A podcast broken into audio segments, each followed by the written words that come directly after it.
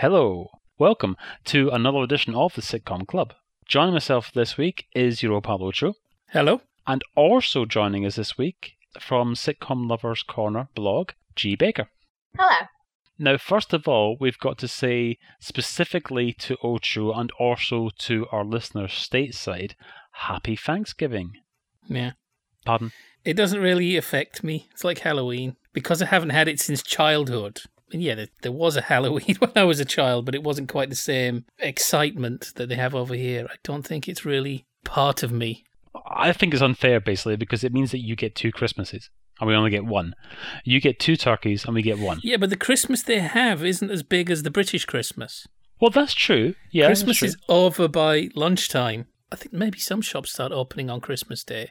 Certainly cinemas are open in the latter half of the day. I did read actually that there are five NBA games on Christmas Day. I think the tree comes down on the 26th and everybody goes back to normal.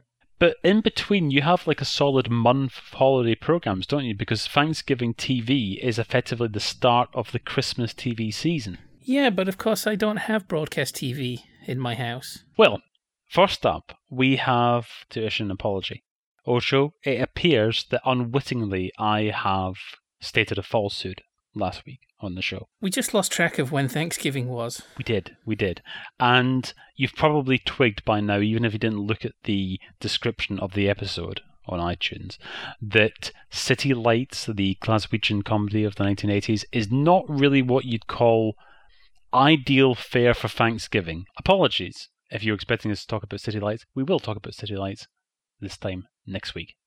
Ocho, do you want to explain what we're actually talking about this week? Because it is slightly stretching the boundaries of sitcom, specifically British televised sitcom. Last Thanksgiving, we allowed ourselves to watch a few American shows. So we do go a bit more transatlantic for our Thanksgiving specials. So this time we've allowed ourselves to watch some Laurel and Hardy films and talk about them in terms of the Hal Roach House style and the development of sitcom looking back at 1930s short films. So we're probably going to go off road quite a few times talking about this, but there's something in these films where you can see the roots of modern sitcom. And certainly in modern sitcom, you can definitely see echoes of Laurel and Hardy. Now, Ocho, you and I would have grown up with Laurel and Hardy being a regular fixture on BBC Two, as they were right up until, say, the turn of 80s into 1990s. Gee, you hadn't really seen a great deal of Laurel and Hardy at all before. No, Yes. I'd seen next to nothing. I'd seen the odd like clip in like a documentary or whatever, but I'd not actually seen a whole film. Ocho, you did a fine job of selecting six Laurel and Hardy shorts. You know how we like to shape things, we like to give rules to ourselves. I picked six to try and give it something of the flow of a six part sitcom series. Wanted to try and keep it so that we could pretend that this was a show rather than a bunch of largely unrelated short films. So, which is why I'm mainly focused on the ones where there's a job to be done. There's only one domestic one because otherwise they're different wives, different social situations from film to film. If you just watch them from beginning to end, there is no real tie. There's only two films which are actually considered to be a two parter. But beyond that, they can have different social backgrounds, different situations, differing marital statuses, different wives. There's one film where Stan and Ollie married each other's sisters, also played by Stan and Ollie. So, yes, I picked some. They're not necessarily the absolute six best shorts I could have picked, but I just wanted to give something a shape so that we could pretend we were doing our usual thing. Grand. Well, we started off with Toad in the Hole, which concerns Stan and Ollie with their nice little fish business, and Stan's good idea to expand. There's something very telling in this one right at the beginning, doesn't he say something about it's the first time they've really been successful. Yes, for the first time in our lives, we're making money. Nice little fish business. G, obviously yourself first of all. So this would have been the first full Laurel and Hardy film that you would have seen. What were your initial thoughts? Because I think that, like we said just now, I think this is a, a well chosen one to begin with. It was all right. Out of the ones I saw, this was probably one of the better ones. There was a bit more of a sort of plot to it, and it kind of sort of progressed a bit, which was good. But I think because there was a lot of slapstick in it, and I'm not a huge fan of slapstick, despite loving Morecambe and Wise and things like that. I think because it was basically just slapstick, I found it quite difficult to watch and did have to pause it a bit and go make a cup of tea and come back.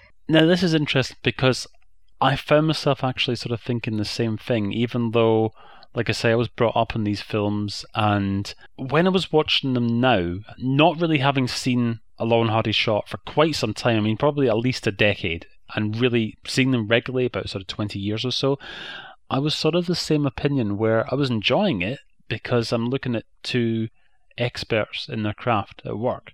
And yet, yeah, I was finding sort of the just constant, relentless slapstick. I was finding it just a little bit sort of tiring. And I like the fact that in County Hospital, for example, we had a nice sort of slower beginning to the short and it wasn't sort of all go to begin with.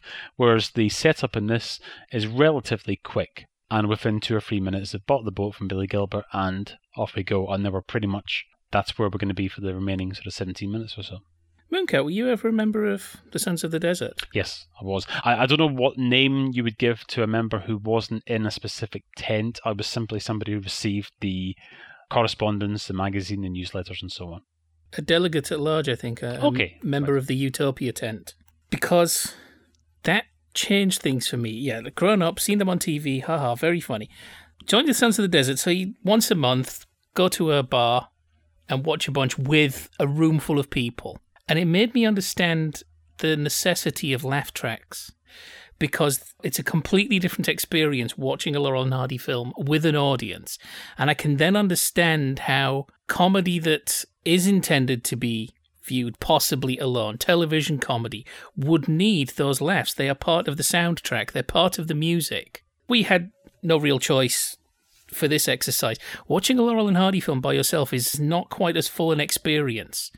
And it would be fascinating for somebody to do a laugh track session with a Laurel and Hardy film. Be fascinating to watch it afterwards and see how it played differently if it had an audience on it. See, see the, the experience of watching a Laurel and Hardy film by yourself with a laugh track. But it did make me understand that some styles of comedy need that. The whole argument that all comedy is better without a laugh track didn't wash with me after that. Some it's intrusive. I was very happy that the BBC didn't have the laugh track on MASH. But also on the slapstick point, the interesting thing about Laurel and Hardy, I think we can probably lay this at the door of Leo McCarey, who worked at the Hal Roach Studios. It's in a few of the Hal Roach films uh, because Hal Roach had different lines running. There's Laurel and Hardy. There's Charlie Chase, who barely anybody remembers now. Even he used to get the odd airing on BBC Two in late 1980s. Really? Yes. Yeah, I Wow. remember seeing a couple of his shots. I don't remember that. Yeah. And of course, there's Our Gang, things like that. There's a slowing down of style compared to other comedy troupes, and certainly compared to the style of comedy that was popular in the first half of the 20s. So it, it is slapstick, but there tends to be sort of like one big hit for every 30 seconds. I think the result is you actually get a bit more character. Not a great deal of characterization. I think there's an idea now that characterization is something that's separate from gags and separate from plot. A bit like we were complained about the liver birds. Somebody would look out the window and say, "Ah, My life's awful. No, just to point out that that was the new Liver Birds 1996. Oh, yes. They don't tend Yeah, the all do new that in Popeye the- liver bird show. Just what you were saying there about the Three Stooges, it'd be interesting, G, to get your opinion on a Three Stooges short Oh. because Okay. that is that is just absolutely relentless. I mean, that is, I suppose you would say, the bits and pieces in the Laurel and Hardy shorts where they were setting up the situation. Remove all of them, just keep the bits where it's slapstick and then speed it up times 1.5 and then that's sort of Three Stooges. And also the violence is much much more overt. I mean uh, when i say violence i mean obviously cartoon violence but some yeah i mean even then some of the stuff in the Three Stooges of say the 1930s in maybe sort of 34 through to about 40 or so yeah i mean the stuff in there which i'm not entirely sure if it would actually air on terrestrial in the daytime these days, as it did because it used to be on Channel Four back in the day.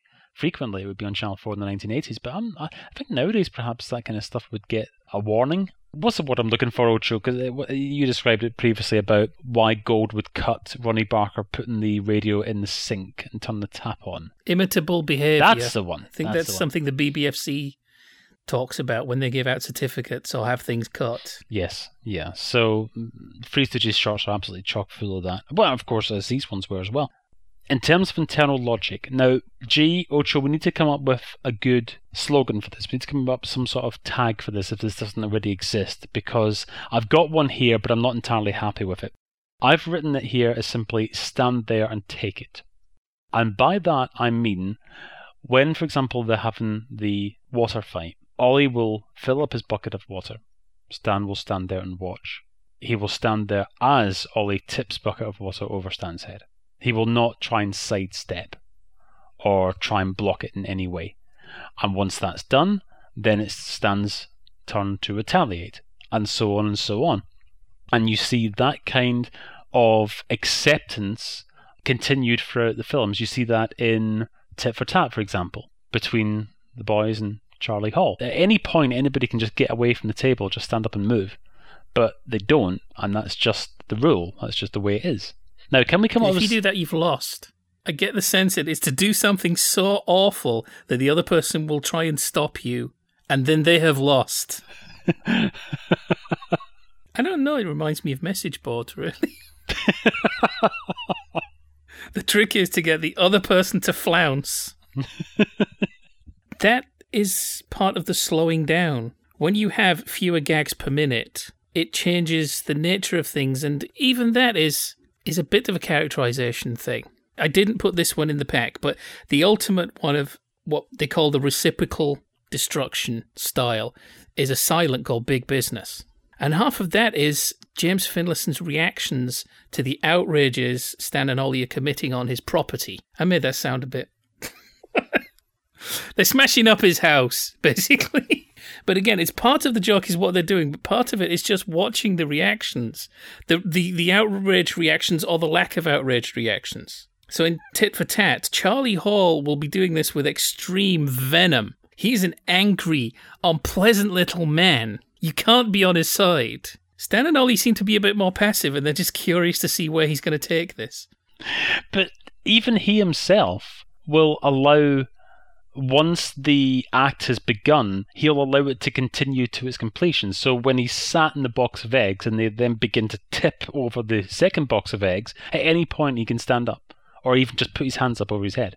But It's like he's trying to hold it in. yeah, he's just going to wait and just Otherwise, he's going to do something illegal. When you're saying about big business, for example, if you got into an argument outside of your house and somebody picked up a brick and clearly you can see that they are about to throw that brick through your window, there's only so many things you can do to stop it. You might decide you're not going to put yourself in front of the window and put yourself in harm's way of you know the brick hurtling towards you, but at the very, very least, you're going to be screaming, "Do not throw that brick!" And of course, Finn doesn't. He's just like, Okay, well, I think I can see where this is going, but uh, I'll wait until I've seen the conclusion to this before I express any opinion.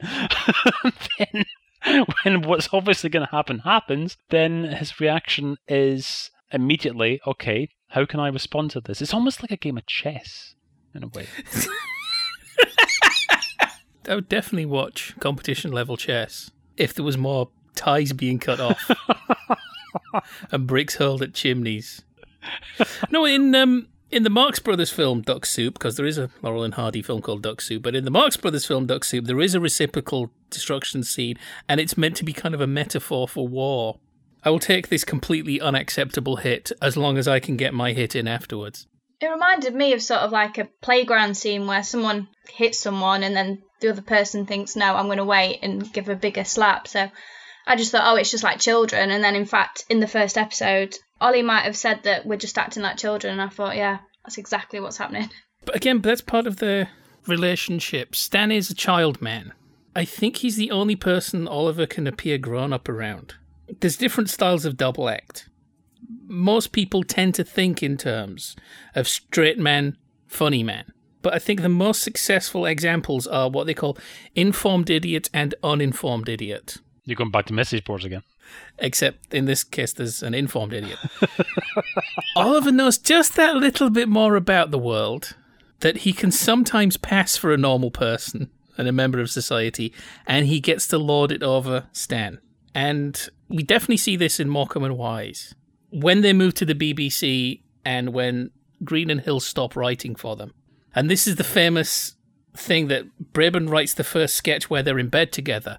And Eric Morecambe was really not sure about this. And he approaches Eddie Braben and it's like, do we absolutely have to be in bed together? And he said it was good enough for Laurel and Hardy. And that was it. That was it. That's the question answered. If Laurel and Hardy did, it must be okay. Ignoring one fact, when anytime we see Laurel and Hardy in bed together, it's because they're destitute. It's the 1930s. They can only afford one bed. they keep changing places in their relationship. Ernie knows a bit more about the arts and how to behave, and Eric is a bit more smart so it can switch places which one is actually more in control. Ollie has this tendency, which I think you could probably apply this to Ernie as well, that he wants to be seen to be correct, even if he's not in a position to be correct. So, for example, in Tit for Tat, when Stan says to Ollie, What is it about this water? It looks funny, doesn't taste right. Without any evidence to back this up. Ollie simply says, "Oh, that's the iron in it," and because of Ollie's delivery, because of his confidence, he can get away with that, and Stan will accept it. The look to camera, the look to camera interests me.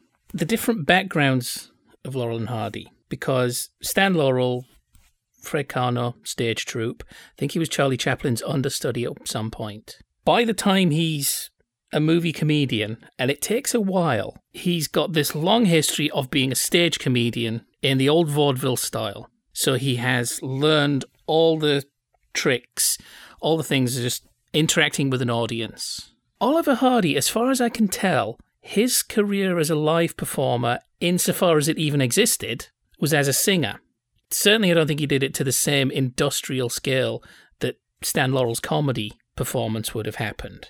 His mother had a hotel. I think he might have sang to the guests, but I think he did do a few public performances. He becomes a comedian when he joins the Lubin Film Company. And he'd been a film projectionist. I'm not sure if he'd owned his own cinema, but he'd been a film projectionist and thought, I can probably do as good as those guys.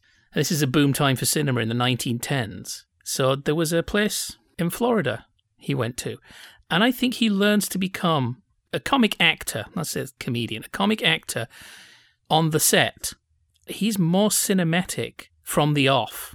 Stan, even in the first few Laurel and Hardy films, you can see him unlearning certain habits. Just occasionally, I think he does it once in Helpmates, but he did occasionally have this bad habit of looking into camera and giggling as if that was going to make things funnier.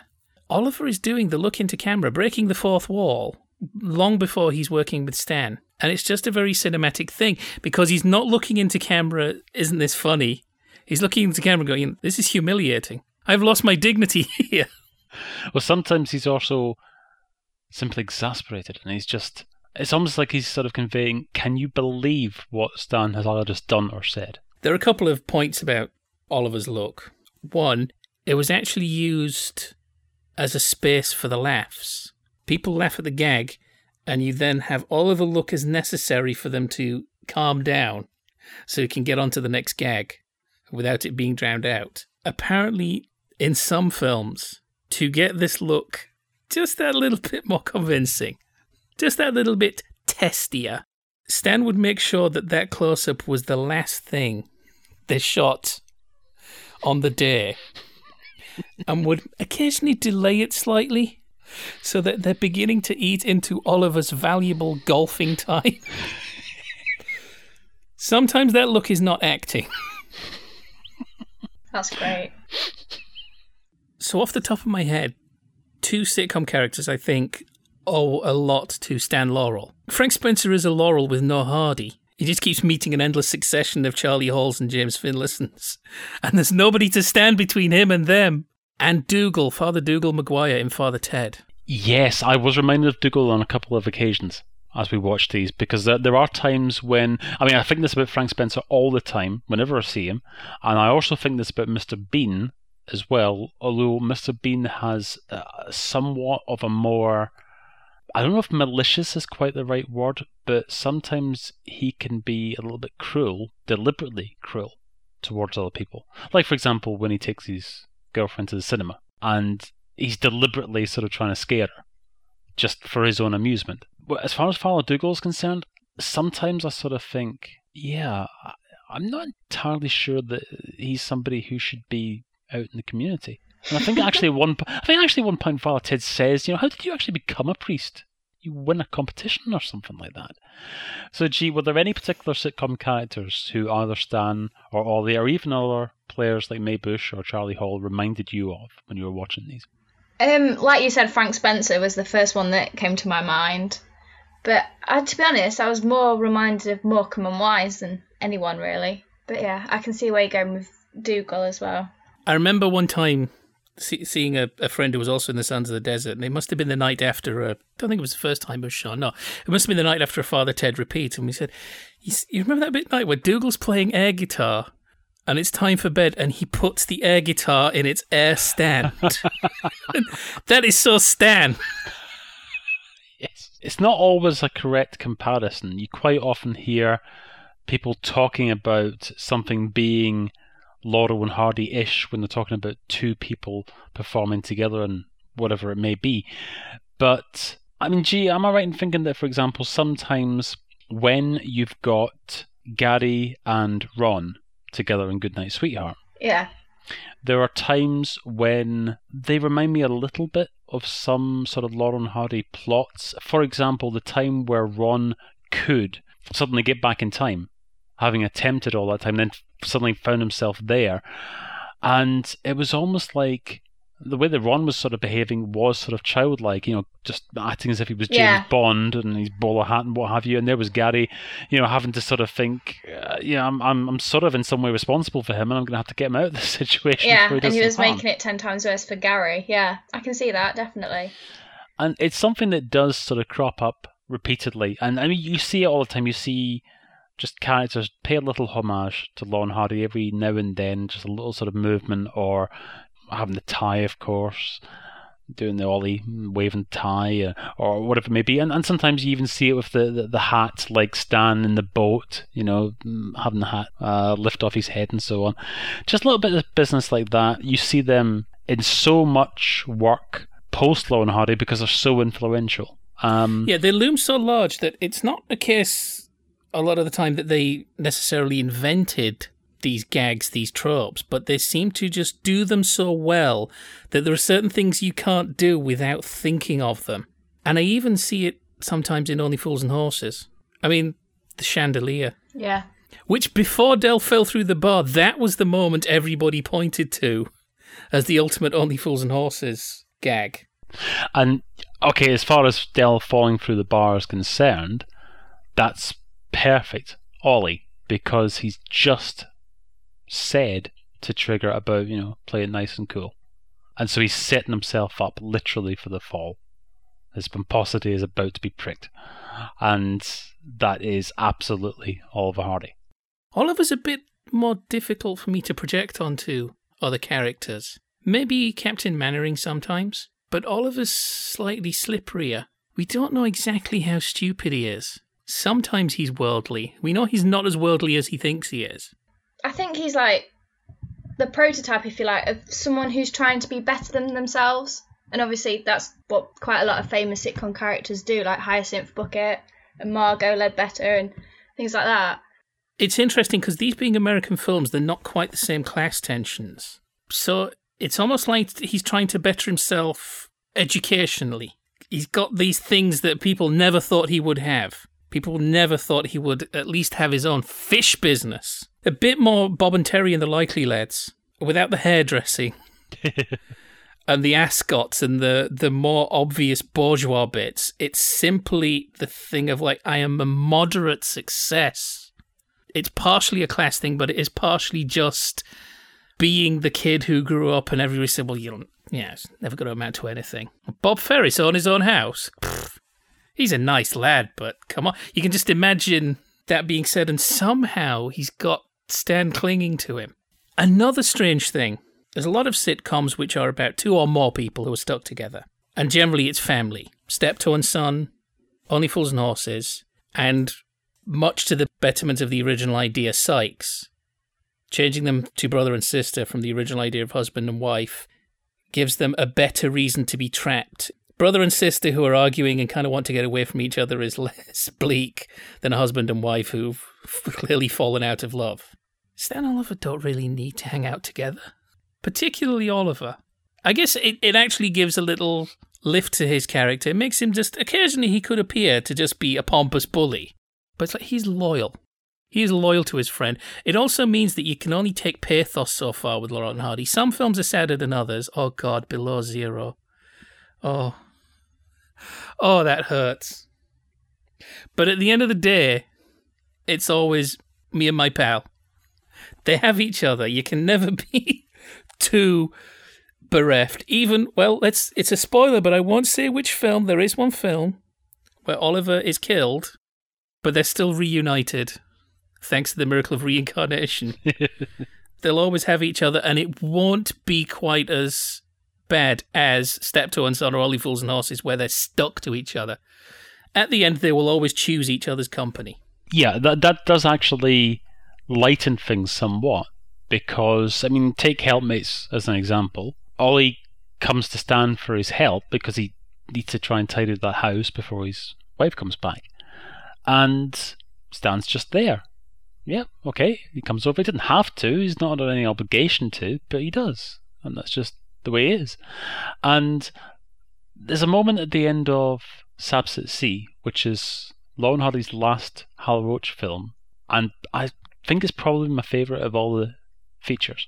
At the end of that, where they're going to get reward from the police for having caught this wanted criminal, and Ollie is simultaneously going to claim the reward and not split it 50 50 with Stan. And exactly the same time, he says to Stan, I'll take care of you.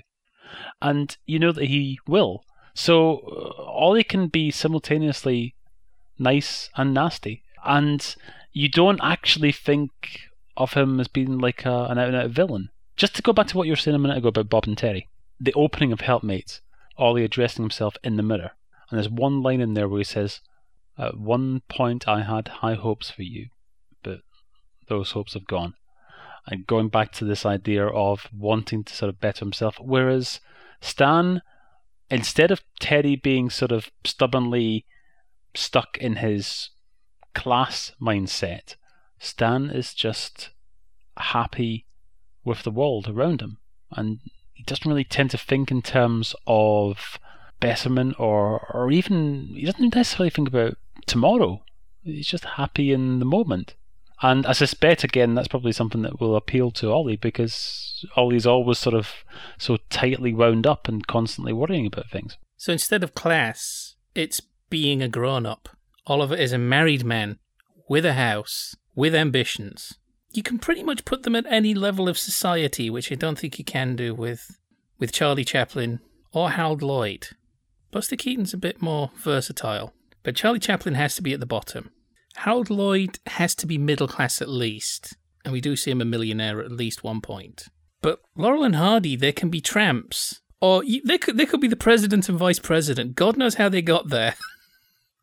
but you can pretty much just as long as they're Peter principled above the level of their ability.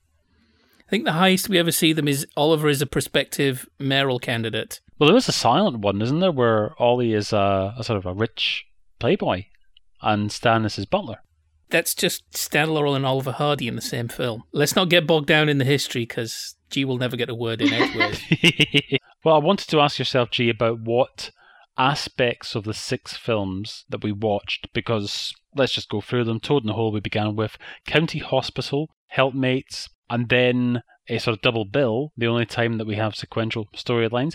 Thar Hills, followed by Tit for Tat, and then we finished with the music box. So, did you actually have a preference? Did you have a favourite one out of the six? I think the last one, the music box, just because it was that kind of cliched sort of picking up a piano moving it, and obviously you see that a lot in sitcoms today. And at first, when I was watching it, I had my, oh, this is like such and such, but then I was thinking, hang on a minute, this is being made way before they were, and obviously that's the origins of it. And I think it was that episode that I started to open my mind up and actually think, oh, hang on a minute, this is where aspects of the sitcom might have originated. They are as far away from something like The Good Life as we are from The Good Life. I mentioned The Good Life because There's a good life gag that reminds me of a Laurel and Hardy thing, which is when Margot is collecting, is it the peas? Beans, yeah. The bee, yeah, she's collecting one at a time. And it's just, it's that very Laurel and Hardy thing that there is a job to be done and it's not going to be done properly. It's going to be done without any sort of thought to the big picture. Do the job the way you can just see it in front of you without actually any larger thought. Let's talk about filth. Because there isn't much in Laurel and Hardy, but there is some. In the middle of their golden age is when the motion picture code gets properly enforced. It's introduced in 1930, but they don't really start pushing it until 1934. There's just a few things that I think they're nudging at the boundary of 1930s mainstream American taste. County Hospital. Stan puts the egg. Yes. And it rolls off, and you see the water. yeah, and you're not supposed to think the water jug is there. and if they hadn't picked up that water jug, I think that would have got cut. There's one I'm not sure about in Tit for Tat. When Oliver comes downstairs and says, I've never been in a position like that before. I'm really not sure if that joke is there or if it's a mirage caused by 21st century filth. That's what I put it Because if to. anybody had spotted that, had it been three years earlier, I think I would have. Yeah, that's probably there. But it's about 1934, 35 this gets released. So it's right at the point when the clampdown starts. If you look much earlier, before the code is really getting enforced, is it Men of War? Mooncats, yes, yes. Is that the- made, I think that's made in 1929, so it's actually before the things. And there's a whole little sequence where a girl loses her gloves, and somebody is bicycling some laundry past. An item falls off, and Stan and Ollie find a pair of knickers in the park, and they think this girl has somehow lost her knickers. And so they have this conversation at cross purposes. She thinks they've got her gloves, and they're slightly surprised at how blasé she's being about the fact that she's. It's a good job. It's warm weather. Oh, they were so easy to pull on and off.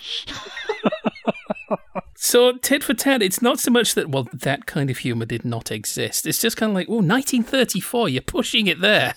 this is not filth, but this is again something which, rather than this being something that you could get away with now, I'm sort of thinking that you probably wouldn't. I'm not quite sure why though.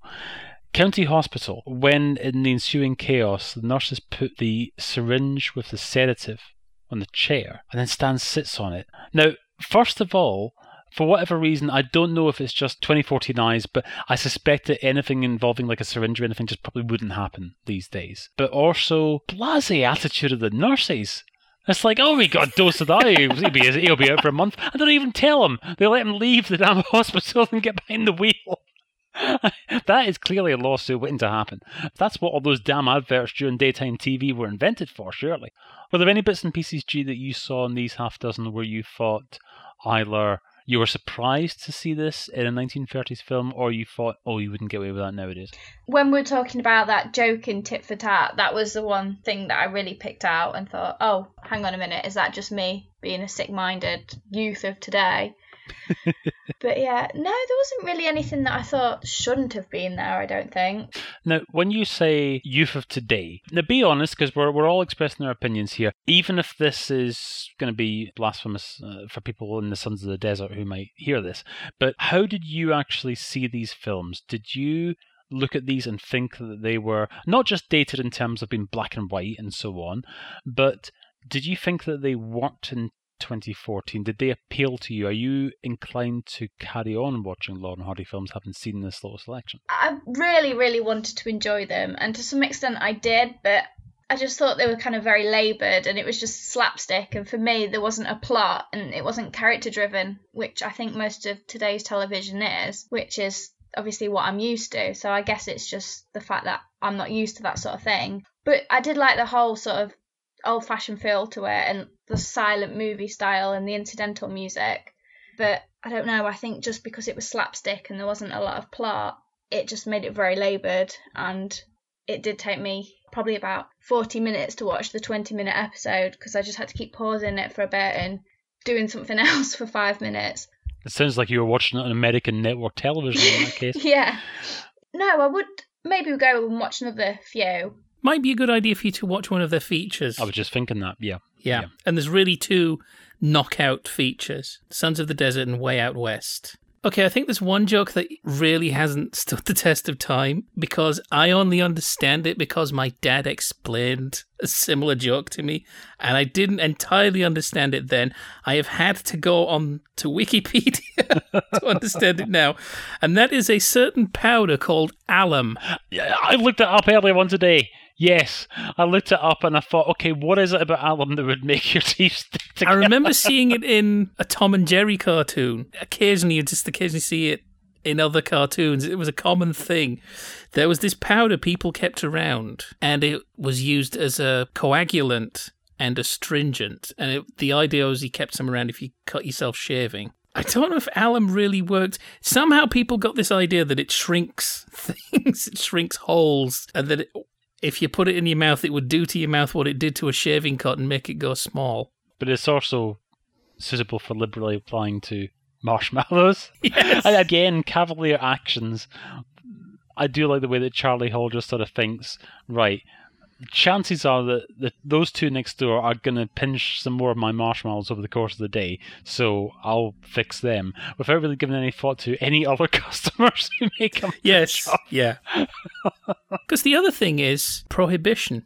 These films aren't the most prohibition shadowed, but it does give a little extra sting because I think, despite the fact that bootleg liquor is the basis of Them Thar Hills, I was released in 34. I don't know when it was made, and of course, prohibition's repealed in 33. There would still be such a thing as people making illegal alcohol. But it means something like helpmates. He's had a wild party. He's got that ice pack on top of his head, and that just tells you he's been drinking alcohol, which means he's been breaking the law. Yeah, it's uh, that that possibly explains why he is so appalled with his own actions at the beginning of the film, and also perhaps there might be a sort of a, a nod there to the censor, as if to say you can't just have him wake up from a wild party and and have a sore head. That he's got to be seen to feel guilt over his actions. Yeah, that makes sense actually. And so in Them Thar Hills and Tit for Tat, I can't think of any other examples of a storyline continuing into another film. I'm pretty sure that's the only instance. We played this game of structuring like a sitcom, but the thing to remember is these things I think were released every other month. So we watched them the wrong way. You're not supposed to chain them. You're not even seeing them every week. You might see a comic short more than once a week because 1930s film going was different. I think it was. You might go to the cinema a couple of times a week, not thinking anything of it. But when I'm looking at the release schedule, there tends to be six films a year somewhere along those lines. So there will there is more repetition because by the time you've got your first film of 1934 out, people have probably forgotten some of the gags in the first film of 1933, and you can reuse some of the situations. I think there was actually a film released between Them Thar Hills and Tit for Tat, so it's very odd for them not just to say remember the last one of these, but remember the one before last. You were talking in terms of what four months ago. I did like that it continued. I thought it kind of gave it a bit more depth and a bit more meat on the bones, which is what I think the whole thing was lacking. But I guess that's 21st century head that I've got on. And the thing I wanted to bring in about sitcom is because when sitcom is learning what it is and learning how to be itself, Hancock's Half Hour is a show about a man, again, whose situation changes from week to week. And something that happens at the end of one will not have any binding effect on the next show. So Hancock's Half Hour is still made something like the short films were of the 1930s. That it's like, well, no, we just we know what his character is and we know what gags will happen. But the fact that he was at public school one week and yet the following week has clearly grown up in the same grubby little street all his life doesn't have, you know, it's, no, it's just reset button every week. Now, this is not such an unusual thing when it comes to sitcom because I'm thinking of most sitcoms, I think probably most sitcoms that we've talked about, and I suppose, okay, let's say a typical BBC six part, 30 minute sitcom. The majority of them, probably, you wouldn't have a continuous series of storylines all running through them unless it's actually built that way, unless it's supposed to be a serial. But once, for example, say Dad's Army, once you've established in episode one who they all are and what they're doing there, then the rest of the episodes from that point onwards, you can pretty much see them in any order you like. And so it doesn't matter if you missed week two because you know obviously program planner doesn't want somebody saying, "Oh, I missed week two, therefore that's the rest of the series done for me." You know, so you want to have it in such a way that you can sort of come into it and say, "Okay, well, I saw it a couple of weeks ago. I'll try another episode of it now." I'm thinking, gee, of something like, say, The Good Life, for example, where you've got episode one has to be the setup. It couldn't be any other way, but from the beginning of episode two, okay, we've established the setup now and it is going to take time for the premise to play out, but I mean, even if you didn't see episode one at all, you're still going to be able to come in episode two and understand what's going on. And there are some shows that we've looked at recently, Ocho, where we've commented on how quickly they've established the premise. Sometimes, if it's an ITV show, they might establish the entire premise in part one. And then part two is all about letting a particular situation unique to that one episode play out. So I guess yeah, with anything else, it just depends on the type of show that it is. But I mean, even with things like even the modern day things like I've been watching Veep recently, HBO series, and you do have storylines running through that, but nothing that's going to completely throw you. So if you come in at episode six, you haven't got a clue who anybody is or what they're doing or whatever. It's easily conveyed within the first couple of minutes who everybody is. So now you can pretty much guarantee that any show that's made can be watched by anybody at any time they like. They can stream it, they can iPlayer it, they might even have something to record it, like the olden days. So you can have a thread going through, you can have a story arc. So now pretty much any show can have a story arc. Before streaming, before recording, there are serials in the 60s, 70s, and 80s, but they require more commitment. So it's in the interest of a lot of different kinds of show just to sort of say, right, are you available this week? You can watch us this week. Did you miss us last week? Doesn't matter. It's not that the serial's unknown. I'm, right now, for some reason, the only example I can think of is from the 60s, but the Forsyte saga. But the idea of, of making a sitcom that requires any kind of through line, any big investment from the audience, that's pushing it. And when we're getting back to Laurel and Hardy, 80 years ago, there is no guarantee that they saw the film before last. So it's not really in their interest to keep too much it's like, right, you only see us six times a year and you don't necessarily go and see the films that our shorts are bundled with. So you might only see us three times a year. Maybe you didn't see us last year at all. so, right, I'm stupid, he's stupider. That's all you have to remember from film to film because if you get too invested, you might miss out because nobody's going to the cinema just to see Laurel and Hardy. They're just bundled with a feature film. I think, like you were saying, especially going back to sitcom, it's quite important because obviously, especially British sitcom, there's a studio audience there. So if they're watching it live and they've not seen like last week's episode where there's a character in, it shouldn't matter because obviously they're coming back, they can enjoy it, and obviously they're watching it for the first time live. Because I went to see Still Open All Hours being filmed on Friday, and there was a character in that that reoccurred and was introduced two, three episodes before.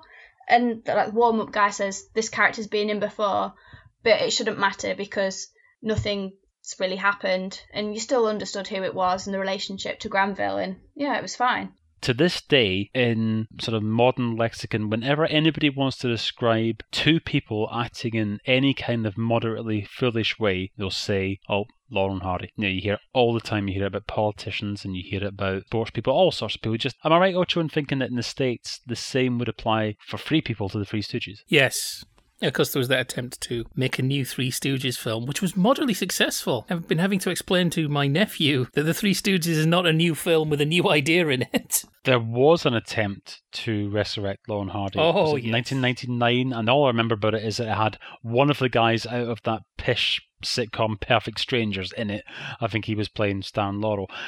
And I'm going to come up with some ridiculous theory as to why that wasn't successful and perhaps the new Three Stooges film was, and that is because the Three Stooges did change personnel over time. So you had, for example, Curly retired, Shemp came in, and you had Curly Joe for a while. I think perhaps there's a little bit more acceptance of other people in those roles, whereas Laurel and Hardy are Stan Laurel and Oliver Hardy, and they don't change. And also because their career was actually, in terms of Laurel and Hardy, the double act, it's actually a relatively, perhaps by today's standards, a relatively brief run. I mean, you're only really talking about sort of what 1928, 1929 through to about 1945. So not including the earlier silents and not including things like Utopia or anything like that. You never really saw them age a great deal on screen. So the idea that other people suddenly come in and start playing those roles that doesn't work for me. And there's Uh, also the difference just in the way people feel about them. Gee, don't feel bad. Don't feel like we've been piling on you today because you didn't immediately like them. It's okay. Because you have to be friends with them. Spike Milligan said of, of Laurel and Hardy, said, As soon as they came on screen, I knew they were my friends. I know he's saying it was an instantaneous thing, but I think you have to kind of breathe them in a bit. And so people laugh at the Three Stooges. And they like and admire Chaplin and Keaton and Harold Lloyd and the Marx Brothers. But people love Laurel and Hardy. It's how sometimes explained Morecambe and Wise to Americans. So saying you've got to understand these guys are second to Laurel and Hardy. People feel about them in those terms. Introducing my wife to Morecambe and Wise was a couple of years before my wife said, I think I finally understand Morecambe and Wise. I'm sure you've spotted, G, that Morecambe and Wise shows, of course, absolutely chock full of references to Laurel and Hardy. Yeah. Sometimes overt, and sometimes it'll be something like, for example, Ernie will make a suggestion and say, you know, that was a good idea, wasn't it? And Eric will turn around and say, it certainly was, Ollie. Is there anything else anybody wants to throw in to the mix before we talk a little bit about the music box at the end? I like the fact that we spent something like a minute watching a man eating an egg. Yeah. Yes, yes. But that's what I mean about that. I know you said there wasn't characterization, but that is characterization. The way he eats the egg, the way the look in his eyes. There's no backstory to Laurel and Hardy, but we know something about how they, their minds work because there is enough time for Stan to eat an egg. It is something you didn't get in some of the comedy before that. There were slow. I've, I saw a 1915 comedy by somebody called John Bunny. It was interesting how sitcomish that was. But in general, there was a taste for frenetic slapstick with lots of gags. And this is the beginning in Laurel and Hardy of slapstick having to share some time getting to know the people who are falling over and being hit. Right, well, let us conclude with the music box. So, G, I think you said that that was your favourite one out of the half dozen Yeah, it you was. saw. I also thought it was quite interesting because I was watching a documentary on Saturday about 1970s telly, and it was kind of focusing on how sort of women weren't, well, not molested, but they were kind of seen as sexual objects. It was okay to touch them and just mol- almost molest them, if you like. And obviously, in this one, I can't remember who kicks the lady, but one of them kicks the lady, and then the police obviously get involved, and it's kind of taken seriously. It's like this shouldn't be done. So I thought that was quite interesting. Obviously, that was decades before the 70s. And also, it's the US. Slightly more Puritan strand, even then, running through the culture. I thought that was interesting because obviously there's a whole slapstick of her being kicked, and because it's meant to be slapstick, I thought, oh, it's just meant to be funny, and that's the end of it. But it wasn't, and I thought that was quite a nice route to take it down. Well, the thing is that it's Stan who kicks the lady after she's come down the stairs and they're trying to take the piano up and what have you. And I don't think that Ollie could have got away with that. I think that the reason that it's Stan is because we've now sort of established in their previous films, because it's a fairly early one, 1931, but we've sort of established by this point that Stan doesn't have any kind of maliciousness about him. So it's just a reaction on his part. It's more of his big kid. Yeah, yeah, exactly. Yeah, and he doesn't understand that that it's not acceptable to do that. So there was no kind of malice, there's no kind of intent on his part. I have made an outstanding, astonishing discovery, and I have to credit Wikipedia for this because I actually looked up just now the precise location of the steps. Now in the film, they are 1127 Walnut Avenue.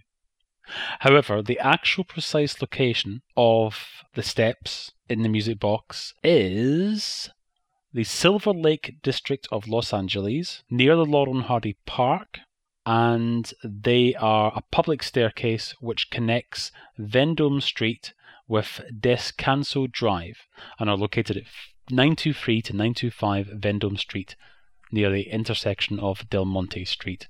Now, Ocho, have you visited the steps? No, I haven't. I think they've put buildings either side. I don't think they look the same anymore, from what I've heard.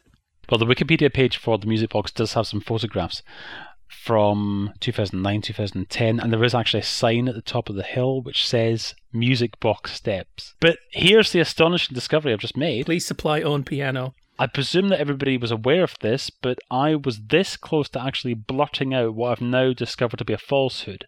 I was about to say, and you can also see those steps in the Three Stooges short and Ache in Every Stake, where they're delivering the big ice boxes. And now I've discovered actually that it's not the same staircase. And in actual fact, those stairs are approximately two miles northeast, located at 2212 Edendale Place in Silver Lake. So there you have it. I'd always thought that was exactly the same staircase in the two films. One quick thing to mention, it being Thanksgiving, but to kind of excuse our normal breaking out, we haven't really mentioned just how transatlantic these films are. Really, of, of the actors we've mentioned, we've only mentioned one American, Oliver Hardy, because Stan Laurel from was from Lancashire, but now his birthplace is in Cumbria. They moved the boundary. They didn't move the birthplace. That would be I, I, certainly I, certainly not up some steps. I was at the same school as Stan Laurel. Explains so much. Charlie Hall, who was the peevish little man in, in Them Thar Hills and Tit for Tat. And was that him playing the postman in the music? Yes, yes, it was. yeah. From Birmingham. Oh, really? Mae Busch, who played his wife, was an Australian. And had we seen any, um, where was James Finlayson from? Mooncat, I assume that they teach it to you in schools. Let's get over to the chock block computer. I'm 99% certain, but I thought I would just check to be absolutely sure, he says, covering his own ignorance. He was from Larbert, which is in Stirlingshire. Okay. So, gee, I do recommend you stick with stick with this era of comedy. Keep revisiting it because there are things you will see that will have echoes in things you really do like. And don't worry if you don't like Harry Langdon Oh, okay. or Wheeler and Woolsey. right. Wheeler and Woolsey are interesting because I can see bits of them in Morecambe and Wise, and I've never seen any of them in anybody else. Oh, okay. Uh, Harry Langdon's thing is was a big influence on Stan Laurel, but his talkies are strange. Of course, that's something else that we never even really touched on. We've mentioned it in passing, but we haven't actually touched on the significance of it. Laurel and Hardy came from the silence and made the transition to the talkies, which is something that today we can't really get our head round properly. I mean, because it's not the same saying that somebody came from the black and white era and then made it through into colour. It's not the same thing at all.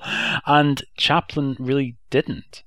Some of Chaplin's work, particularly The Great Dictator, is a very good film, but he didn't have a successful talkies career in the same way that Laurel and Hardy did. And around 1929, I mean, the name of Laurel and Hardy's first talkie is Unaccustomed as We Are.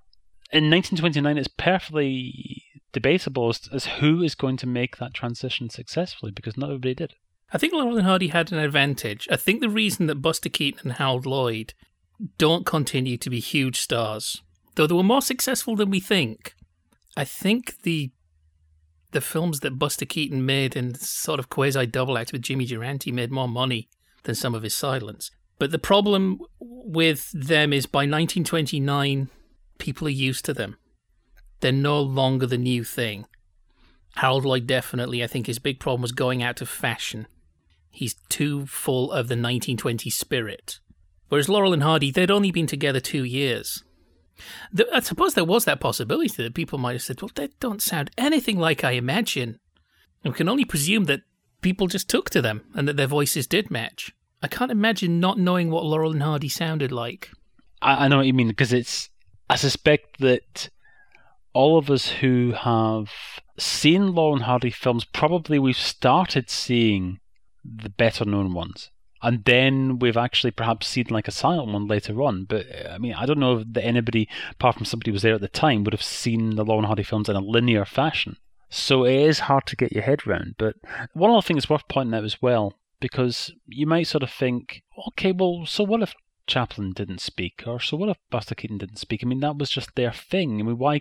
Surely there's enough cinema screen time for all, and why couldn't they just continue to do their thing? And if their thing was silent comedy, then so be it. Well, gee, you'll have noticed that in some of the later Morecambe and Wise shows, they conclude with photographs of the guest stars as children. And they did that. O'Connor look weird?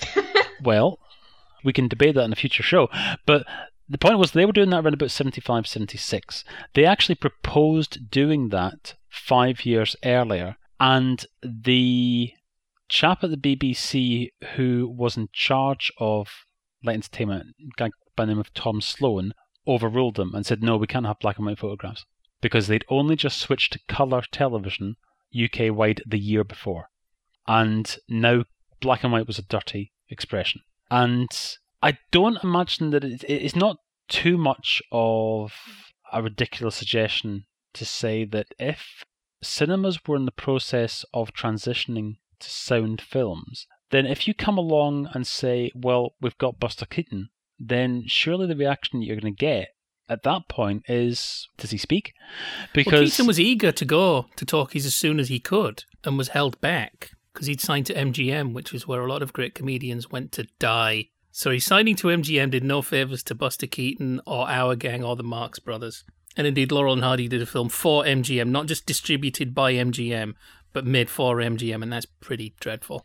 I appreciate G you watching these films for us today because I think that there is a possibility that Ocho and I could just sort of fall into the trap otherwise of looking at these with rose tinted glasses because we grew up with these films on television all the time. And it's nice to have somebody else's input and somebody else's opinion looking at these things for the first time in 2014. And as Ocho said before, I think it'd be worth having a look at some of the later films, particularly the later, longer features. A, I couple of our titles I think worth having a look at are Relations, which does get confusing as far as the plot is concerned, because it's basically Laurel and Hardy and their doubles, and there are points towards the end of the film where it is actually really difficult to keep track of who's who because they're identically dressed. But another one also is Blockheads as well. Okay. And one thing you you sort of spot in the longer films sometimes Laurel and Hardy do sometimes reuse some material that they may have used, say, sort of ten years previously. And again, no similarity with Morecambe and Wise. And again, the reason being that this is not the videotape age. So if you've done something ten years previously, the audience hasn't then seen that repeated ad infinitum over the course of the next decade. So you can recycle or restage a scene. And some of the feature films have got maybe like a sort of opening 20 minute piece, which is pretty much a two reeler. And then the rest of the film is actually the storyline, and the whole thing sort of comes up to an hour in length. Because I'm right in thinking, Ocho, that the features needed to be a certain length to qualify as a feature. Yeah, well, the first feature was meant to be a short, and they just kept going, wasn't that the situation with Pardon Us? Oh, I know that yeah, happened no. to Harold Lloyd. His first feature was just a short, and they could. It's like, what, what bit do we edit out? It's all good, actually. I was actually I was thinking about the, the minimum length requirement for the films to class them as a feature, and what I was thinking of there was I remember seeing Graham McCann interviewed about Frankie Howerd and how Frankie Howerd's first film was underrunning, and so they had to invent basically a little bit of business for him to do. A nice little sort of five minute scene just himself in a call box just to get it to the required length. And I wonder if perhaps some of the Laurel and Hardy films and all the films of that era, perhaps they've got that sort of 20 minute or so piece tagged on to the front of it. So that I think also you can break that off and sell it as a short if necessary. Well, talking about first features again, Buster Keaton's first feature, or which I think is called Three Ages, and I might be wrong, was made in such a fashion so that it could be cut up into three two reelers, just in case people weren't going for the feature film idea. And of course, this would not have been in the long term view of anybody who was making the films at the time. But of course, a lot of these films were then sort of chopped up and repackaged for television. And that's why, whenever you say to anybody of a particular age, Harold Lloyd, then even if you don't want to, you have a voice in your head singing "Hooray for Harold Lloyd," because a company called Time Life repackaged his films in the 1970s and gave him more jaunty little intros. Yeah, but you try getting hold of those versions now. Well, yeah, that's it. You can get away from them. You couldn't. You couldn't avoid them back in the day, a, and now there should be a DVD. At least one of them. I'll just put out a download of the theme tune. well, a quick tangent before we wrap up, because I know, Ocho, that you have got the turkey in the oven as we speak, and you are about to rush off to your Thanksgiving dinner. No, I thought I'd ring Pizza Hut. Oh, okay. But we do have a bit of an exclusive on our hands. Now, G, you mentioned earlier on that you had been to a recording of Still Open All Hours. I had indeed, yes. So I've got to ask, how was it? Because so far we've only seen, of course, the pilot episode that went out last Christmas. It was actually good. I was a bit worried because I do like Roy Clarke's material, but it's never ever gotten me laughing out loud. And you know, you titter a bit, but I was sat there worried and I thought, oh my god, I'm not going to be laughing. I'm just going to be sat here watching this. But it was, it was very promising and I think it was very good. The storylines was all right. It was your generic sort of open all hoursy sort of plot, but it was good. I think it's got potential. And did you spot any change in the characterization from the pilot to this series? Because I did sort of find myself at points in that first episode last Christmas. I found myself sort of thinking it's a bit odd that Granville has embraced Arkwright's ways so much because there was never any point in the original Open All Hours where Granville was sort of thinking, yeah, okay, I sort of admire Arkwright in that respect. You know, he sometimes he'll give, him grudging respect on occasion, but generally speaking, he's disapproving of. There was kind of aspects of Arkwright to it. I mean, the one that I saw, he had a lot of stock and he had to obviously try and get rid of it, and he was kind of using people to get rid of it. So that is sort of Arkwright, really. But you could see Granville from the original series in it as well. So I think they've tried to, as he's got older, turn him slightly into Arkwright.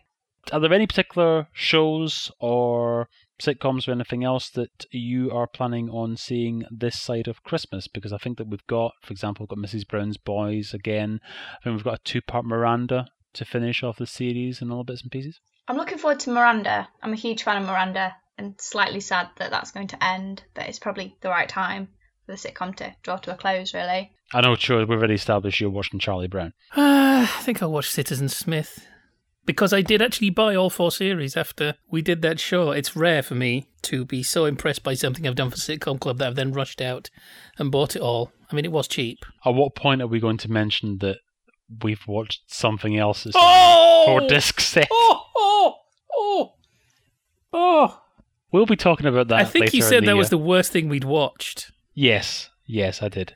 Stay tuned for our Christmas special because that is this thing that Mooncat said was the worst thing we had watched. And we've watched lots of luck. So we know what we're talking about. We've watched multiple episodes of Nearest and Dearest. Nearest and Dearest is all right. In, comparison to this, people don't know what we're talking No, about No, Nearest yet. and We're gonna- Dearest gonna- works on its own terms. It may not be high art, but it works on its own terms. Hey, up here he is again, Game of Thrones. anyway, that's all to come because, like you say, that's our Christmas special, and we'll reveal more about that as the uh, the weeks progress. But in the meantime, G, thank you very much indeed for joining us today. Now, still, thank you very much for inviting me to watch something that I wouldn't normally watch. And could you just mention again the details of your sitcom blog? Yes, it's Sitcom Lovers Corner at WordPress, I think. If you find me on Twitter, I'm at G's World with a Z two three four. There's a link to it there. Smashing. And next week, Ocho, we will discuss City Lights, will we We've not? watched it all. We're ready, and it's not Thanksgiving. we will let Ocho go and enjoy his turkey. And I think that you're about to watch all the Thanksgiving episodes of Roseanne back to back. I recommend probably you skip the. Going to watch all the penultimate one. Thanksgiving episodes of Nearest and Dearest. Shouldn't take long. and in the meantime, we will be with you again next week talking City Lights, guaranteed, or your money back, on the Sitcom Club.